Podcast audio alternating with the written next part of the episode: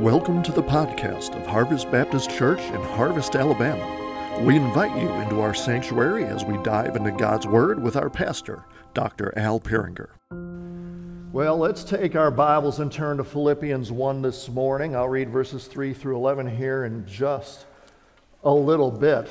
You know, back uh, way back in 2020 during the preeminence of the pandemic when we weren't able to meet together, I learned a very valuable lesson. Uh, I learned that I need the fellowship and togetherness with my brothers and sisters in Christ. I mean, I was at home with my family and we had wonderful family time. I always enjoy being around my family, but you know, being not being able to be with my brothers and sisters in Christ, it, it unnerved me. It was hard. And I was not expecting the, the amount of overwhelming joy I felt when we finally got back together again. And so it gave me a greater appreciation of the fellowship of the saints, the need for those of us who share the commonality, this common experience in our lives of Jesus Christ, and, and share a common ministry and, and, and calling on our life as well. We need each other. And I hope we enjoy being around each other. And you know what? It's not just being around the brothers and sisters in Christ here at Harvest Baptist Church, but brothers and sisters in Christ, no matter what their church is and no matter how close or far away uh, they might be, we definitely need the fellowship of the saints. And it's kind of novel in our day and age during a time when technology has made it so much easier for us to isolate ourselves from the rest of the world. I mean, we think that we have everything that we need right at the touch of our fingertips on those electronic devices. But on those electronic devices, you're not going to find true fellowship. You're not going to be able to build and maintain a true relationship online. And this is so important for the church to learn. We need each other because we have a very large calling upon us. We share a calling on our lives. We share a ministry, the ministry of the gospel of Jesus Christ. And so, not only are we brothers and sisters in Christ, we are because we are the family of God, but we are also eternal partners in Christ and with Christ with a great calling of the gospel. And today I want to talk about the importance of this partnership that we have with one another and to encourage us not to take that partnership for granted. I pray we never take it for granted again. And so I want to read verses 3 through 11 of Philippians 1. If you'll stand in reverence to the reading of God's holy word as I read these verses. And under the inspiration of the Holy Spirit, Paul wrote this I thank my God in all my remembrance of you always in every prayer, of mine for you, all making my prayer with joy because of your partnership in the gospel from the first day until now. And I'm sure of this that he who began a good work in you will bring it to completion at the day of Jesus Christ. It is right for me to feel this way about you all because I hold you in my heart. For you are all partakers with me of grace, both in my imprisonment and in the defense and confirmation of the gospel. For God is my witness how I yearn for you all with the affection of Christ Jesus. And it is my prayer that your love may abound more and more with knowledge and all discernment, so that you may approve what is excellent, and so be pure and blameless for the day of Christ, filled with the fruit of righteousness that comes through Jesus Christ to the glory and praise of God. Let's pray.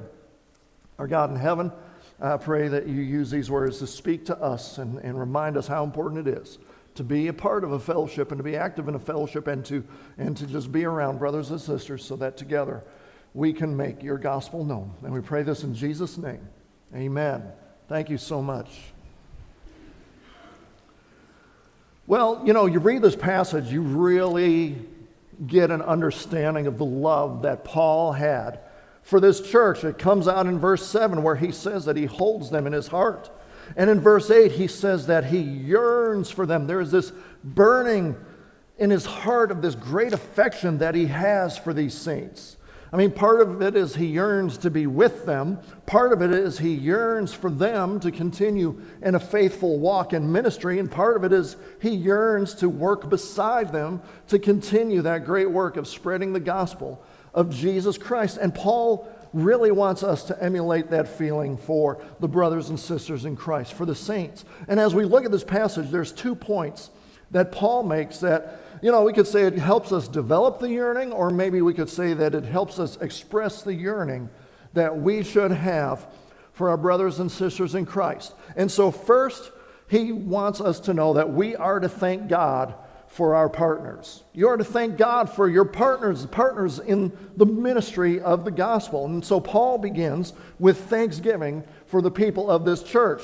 Paul demonstrates for us that we are privileged to be able to express gratitude that God has provided for us these brothers and sisters in Christ that we have.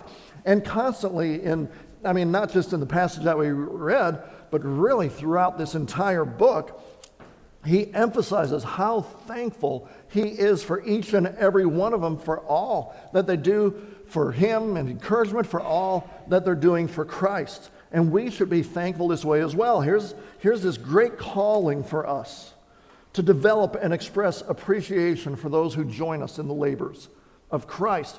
And Paul specifically mentions certain areas that kind of stoke this gratitude that he has for his brothers and sisters in Christ. First, he gives thanks for their fellowship in the ministry. He gives thanks for their fellowship in the ministry. In verse 5, he says that he gives thanks for their partnership in the gospel from the first day until now. And so Paul recognized that from the first day that these people became believers in Jesus Christ, they didn't just kind of sit back in, in, in their comforts and just say, well, you know what, it's enough that I'm saved, it's enough that I'm going to heaven. No, from the first day that they were born again in Jesus Christ, they joined Paul in the ministry, and that was the foundation of the fellowship that they shared. And so now, you know, it says he talks about this partnership. It, that, that word is koinonia, and other places that it, it's translated fellowship. And he's not just talking about the potlucks that we Baptists do and, and, fellowshipping with one another. He's talking about true fellowship in partnering with other believers for the ministry of the gospel.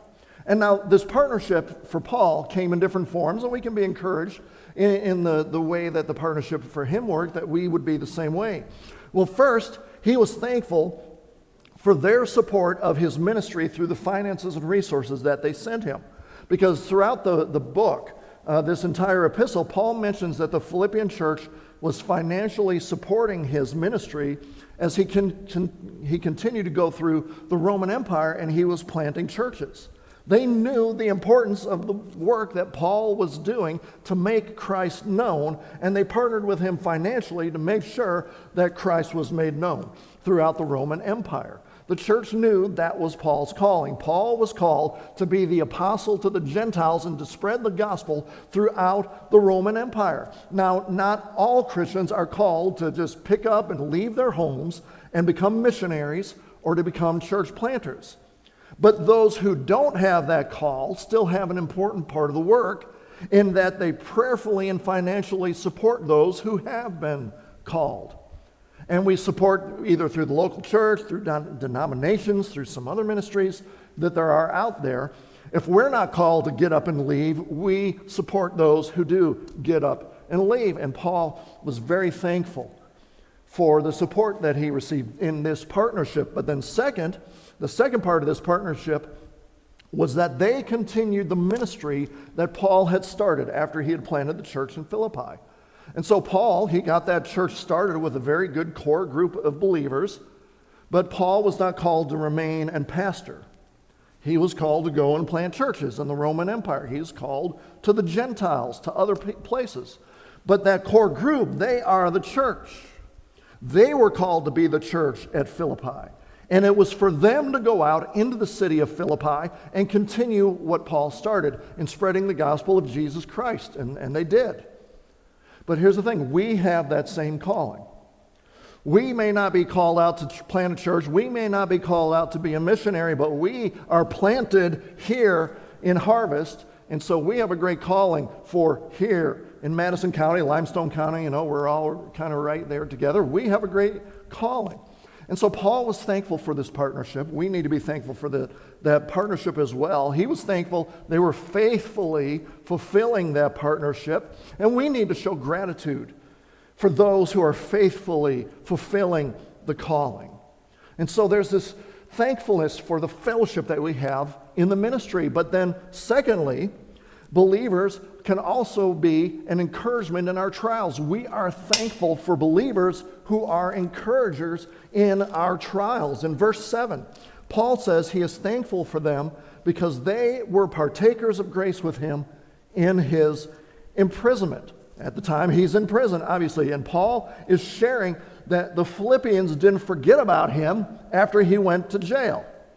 Instead, they showed support so that they could be an encouragement to him as he endured these troubles. And for that day and age, the Philippians were taking a very big risk, associating themselves with someone who was imprisoned by Rome. I mean, the Romans could have looked upon them with great suspicion. It could have invited unwanted attention from the government.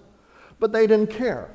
They were not ashamed to be associated with Paul. They were not ashamed to care for Paul in his time of need, and they did what they could to help ease the burden. And this would be such a different experience from what Paul would have the last time that he was imprisoned, which would end in his execution. Paul wrote in 2 Timothy that while he was awaiting death, in, in the final chapter of 2 Timothy, he talks about all the people that abandoned him in his hour of need. Sadly, many Christians can become like that. We abandon people in their hour of need. We don't know what to do or say. We think that our lives are too busy or so busy. Sometimes we think, well, you know what? I have enough problems of my own. I can't be bothered by somebody else's problems. That is not the calling we have on our lives as followers of Jesus Christ. The Philippians, unlike the people, you know, later on mentioned in 2 Timothy, they came to Paul in his trial to minister to him in any way that he could so that he wouldn't faint under the burden, under the pressure that he was carrying. We need to be thankful for those brothers and sisters who stand by our side while we fight our biggest battles. And when we walk through our darkest valleys, we need to be thankful for those brothers and sisters in Christ who walk with us in this, in that. And so in our gratefulness, not only are we grateful for the ones that do it for us, we also need to strive to be one of those brothers and sisters in Christ who help people in their time of need as well, be an encouragement to others during their trials. And then there's another reason, a final reason that Paul gave for his thankfulness for the church, and you know, a reason we need to be thankful for our brothers and sisters in Christ as well. It was because of their gospel affirmation in their conduct. Their gospel aff- affirmation and their conduct. Again, in verse 7, Paul is thankful because they are partakers of grace as they partner with him in the defense and the confirmation of the gospel. The Philippian church held strong to the faith that was handed down to them from Paul, the faith that was once for all delivered to the saints. You know, in a, in a time when there were so many false teachers, in a time when there was so much pressure from pagans, sound kind of familiar? The Philippian church would not waver on the truth. And with that knowledge and discernment, they, they, they were able to approve of what is excellent. They were able to know that which was of utmost importance. And so they held on to the truth. They defended the truth of Jesus Christ, any attacks that were placed against the faith. I guess, in a sense, you could say, in a sense, they were all apologists they boldly shared why the Christian faith was true and why all other faiths are false. But their defense of the gospel wasn't only in words and argument. It was also by the way that they conducted themselves. They confirmed the truth of their words. They confirmed the truth of the gospel by the way they lived. Their lives, in a sense, was an apologetic, a defense for the truth of the Christian faith. Their walk of life confirmed what they were preaching and teaching. And just like Paul, we need to be thankful for those brothers and sisters who confirm the truth of the gospel message through their lifestyle, and it ought to encourage us to be the same. It ought to encourage us to be the same. Now, in no way is Paul saying that, you know what, just you, you live the gospel, but you don't speak the gospel or share the gospel. Because living the gospel isn't enough to bring someone to Christ. You actually got to share the gospel, tell them about Christ. But the gospel that is shared, that is not backed up by a life that demonstrates that the gospel will change your life, that's useless.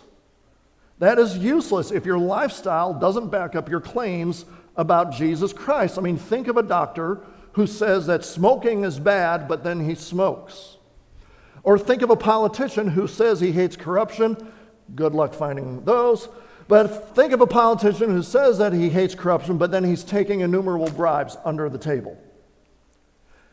Having brothers and sisters in Christ who affirm the truth of the gospel with their life is a blessing and something to greatly appreciate. And sadly, in our day and age, it is more so the exception than it is the norm.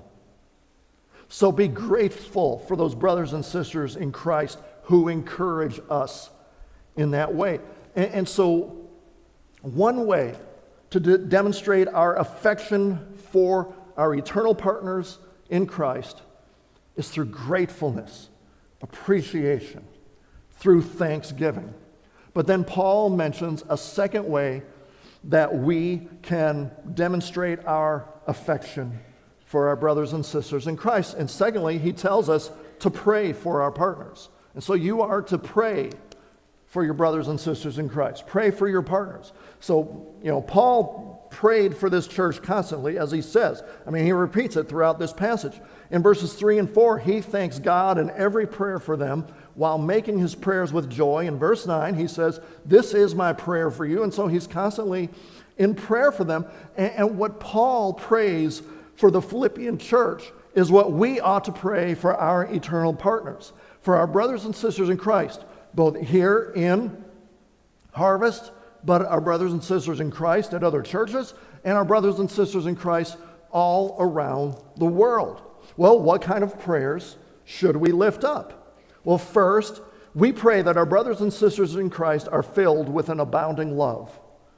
That they be filled with an abounding love. In verse 9, Paul says that his prayer is that their love would abound, that it would overflow, that would just complete, their love would just completely overflow. It makes me think at times that, you know, I, I take one of the, these metal water bottles to the refrigerator and I try and line it up right with that little spigot that's on the refrigerator. And then I press the button and I'm waiting and I'm waiting, you know, for, for it to fill up. The problem is it's not clear and I really don't have a good angle to see where the water is. And so I'm just holding the button and holding the button and holding the button. And all of a sudden all this water starts gushing out and I'm making a mess. And I got to clean, clean up after myself, something I got to do quite often, I guess. But, you know, I'm just making it, it's just flowing all over the place. Think of this prayer as wanting our Christian brothers and sisters to have so much love, it's just gushing out all over the place. Of course, you know, the question is well, okay, love for who or what? And I, I believe Paul keeps it purposely vague because, I mean, Overflowing love covers a lot of ground. First, of course, love God and Christ. This is the greatest commandment, right? To love God and Christ with all our heart, our mind, our soul, our strength. God so loved us that he gave his only begotten Son so that whoever believes in him should not perish but have everlasting life. If God so loved us, we so love God. We love God in that way. And yes, we can't really live up to that calling but we can pray for our brothers and sisters in Christ that their love for God and love for Christ would grow more and more every day. We pray that their minds would just be so full of awe and wonder at Christ and who Christ is and what he did for us that it just that love just overflows.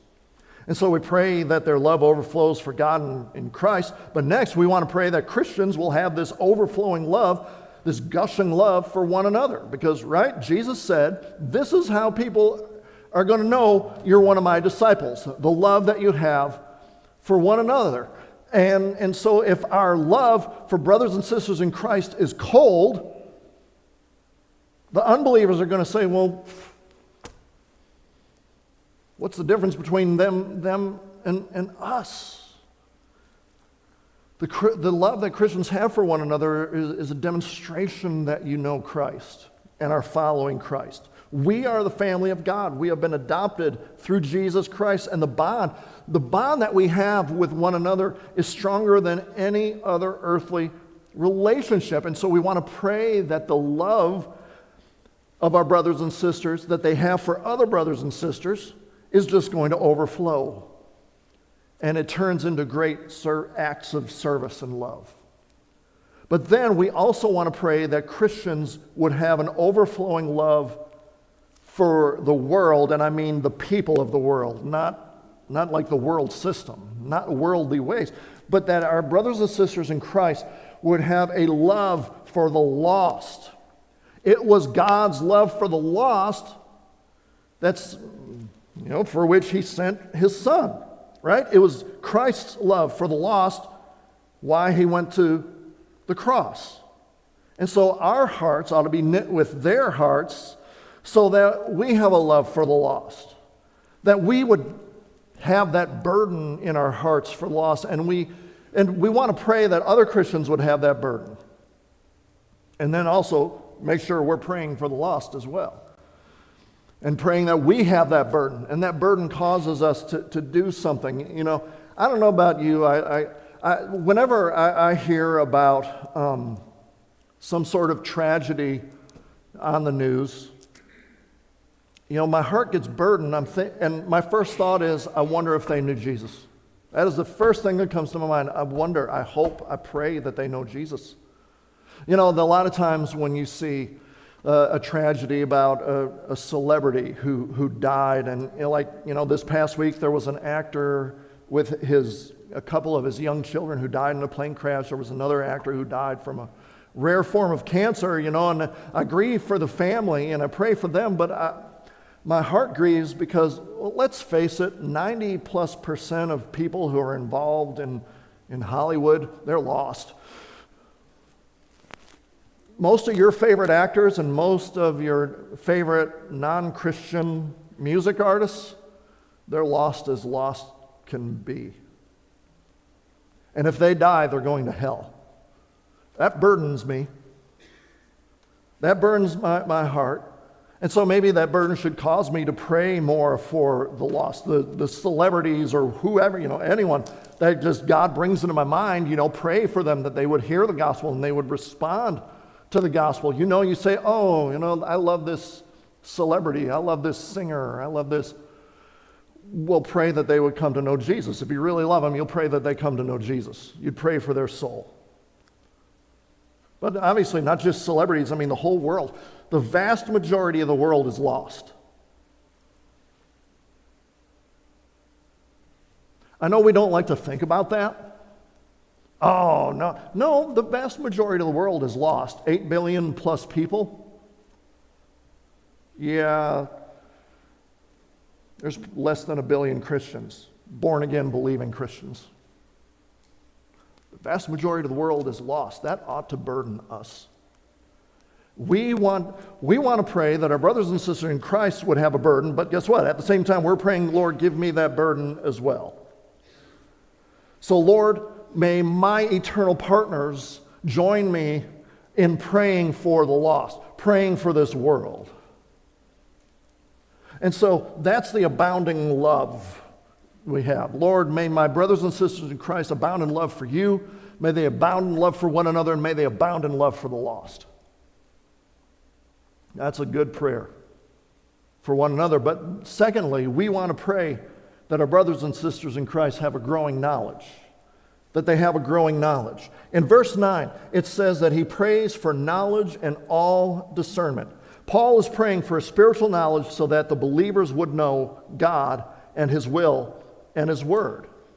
I mean, Paul knows that the more that believers know God, the more they're going to be committed to God, and the more that they know His Word, the more they're committed to truth that they're going to be. And with that knowledge comes discernment, a moral discernment that allows believers to know right from wrong, taking on a Christian worldview, making the right decisions that would please God. We want to pray that our brothers and sisters in Christ would know which direction that God wants for their lives, that God will give them wisdom and discernment and insight. And so we want our brothers and sisters in Christ to grow in spiritual knowledge and with it the ability to make the right decisions that please God.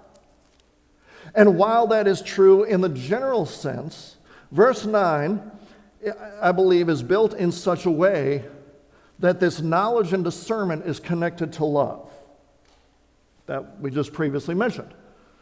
You know, my prayer is that your love abounds more and more with knowledge and all discernment.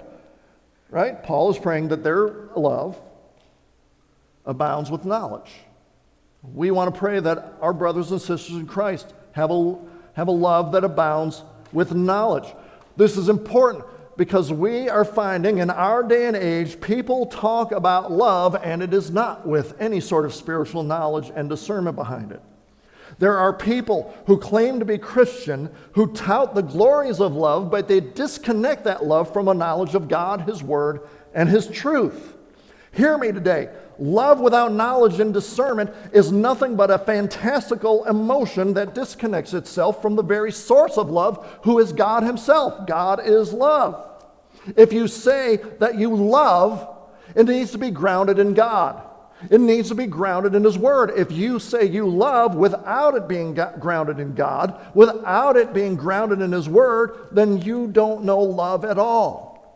And while we who hold to the truths of Scripture are called unloving, if we dare call anything sin, I declare to you just the opposite.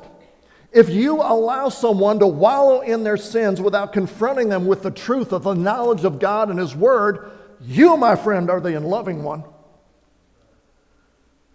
You are the unloving one if you allow someone to wallow in their sin. Yes, we share the gospel and the truth in a loving manner.